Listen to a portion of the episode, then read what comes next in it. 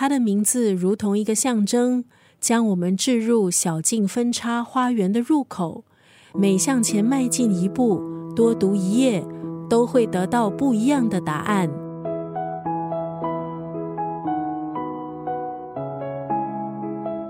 今天在963作家语录分享的文字出自阿根廷作家诗人博尔赫斯。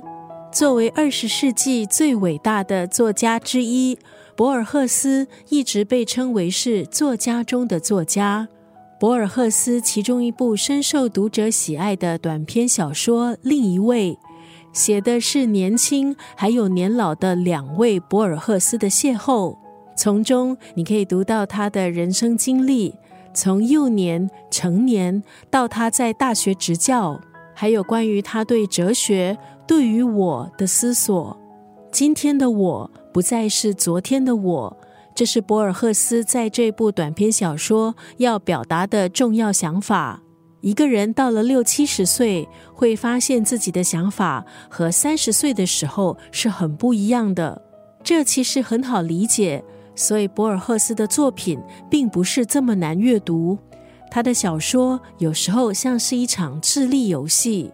虽然博尔赫斯的很多作品是写于20世纪40年代，可是现在去阅读，依然可以从中得到很多收获。今天在963作家语录就要分享博尔赫斯的这段文字：使人觉得遥远的不是时间长，而是2-3件不可挽回的事。岁月是蹉跎，岁月也是无情。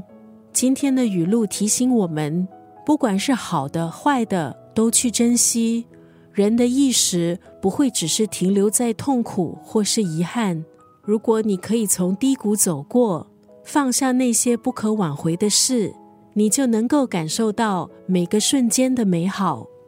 使人觉得遥远的不是时间长，而是2-3件不可挽回的事。